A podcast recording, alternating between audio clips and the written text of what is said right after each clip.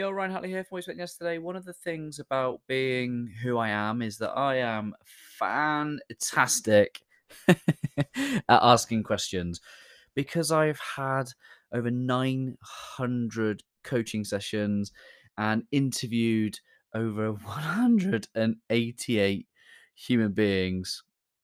I think I've got pretty good at asking good questions. I think if you want to get better answers, ask better questions. And if you would humor me today, I'd like to pose you three questions. So, um, you'll know that last year I interviewed Cathryn Lavery. She is the CEO of the Best Self Company.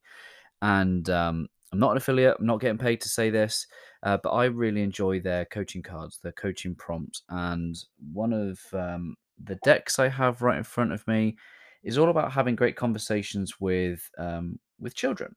But I want to use three of those questions and realize just how powerful and how impactful that they can be when used um, for ourselves or, or in conversation with our loved ones. And so, humor me. I'd love you just to take a moment right now whilst you're listening. You don't need to write it down, but if you feel like you want to write your answer down, feel free to do that. There are three questions that I'd love to ask you. Number one, what is something you'd like to do this year? Take a moment, have that little thought. Let your heart, your mind, your vision, whether you whether you can see that thing that you want to do, whether you can feel it, whether you can hear it. What is something that you'd like to do this year? Now that's part of your awareness, now that's part of your consciousness. Start to make space and time to make that happen. Don't just hope for it to happen, plan for it to happen. We are coming to the end of August. What is that? September, October, November. Four months. Four months until 2023. Where is this time going, my friends? What is this? Some, what is something you'd like to do this year? Don't just hope for it. Plan it. Number two, question number two. Maybe this is something that you write down and, and ask yourself at the end of the day. What did you do today that made you feel proud? What did you do today that made you feel proud? And, and this is really interesting. We're asking this of children, but actually, adults should ask themselves this question because if there's a feeling attached to something that we've done, that feeling is its own reward. Bruce Lipton says that nature has its own way of letting us know that we're in the right place, doing the right thing with the right people. And that feeling of pride, that feeling of goodness within inside ourselves, having done something, is nature's way of saying, Good on you. Do more of that. If you don't check into that feeling, you lose the feedback mechanism that nature is trying to show you, which was, That was good. Please do more of that. So, what did you do today that made you feel proud? Let me know. Let me know. Message me, tag me in your story. Um, let people on your story know that you're answering this question and maybe encourage those loved ones or maybe people in your own network to ask that question and tag in your own response. Good opportunity for you to get a bit of engagement within your Instagram stories. Maybe use the uh, the little question box, and there you go. Last question: If you could live in anything, what would you choose? If you could live in anything, what would you choose? What would I live in?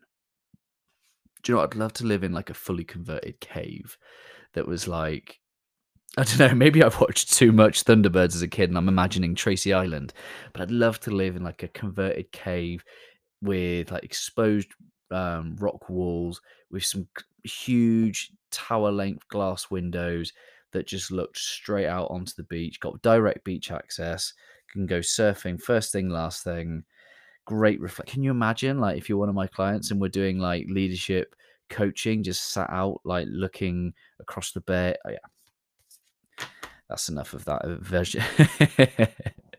Can you hear me? Like, this is why I don't do the lottery because I'm so imaginative and visionary that I've imagined spending the money before I've even uh, had the balls read from the lottery. So it is the hope that kills me. It is the too optimistic for my own good.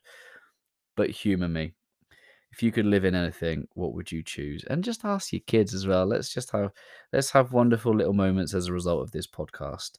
Um, and again, I used to chat absolute rubbish with my team. You know, I'd be I'd be constantly asking them this question, and it's never really about the answer. It's about the connection that you create in the moment with people who you care about, who you want to serve, who you want to work more collaboratively together with.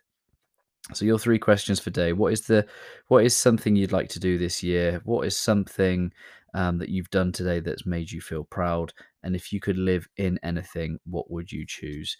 Tag me in your stories to uh, your answers to any of those three. I particularly want to uh, see your stories. Tag me in that. What would you live in? That's going to be really interesting to see. Have a great weekend when you get there. Thank you for being here. I always appreciate you pushing play, and I look forward to sharing time and space with you again next week. Always love.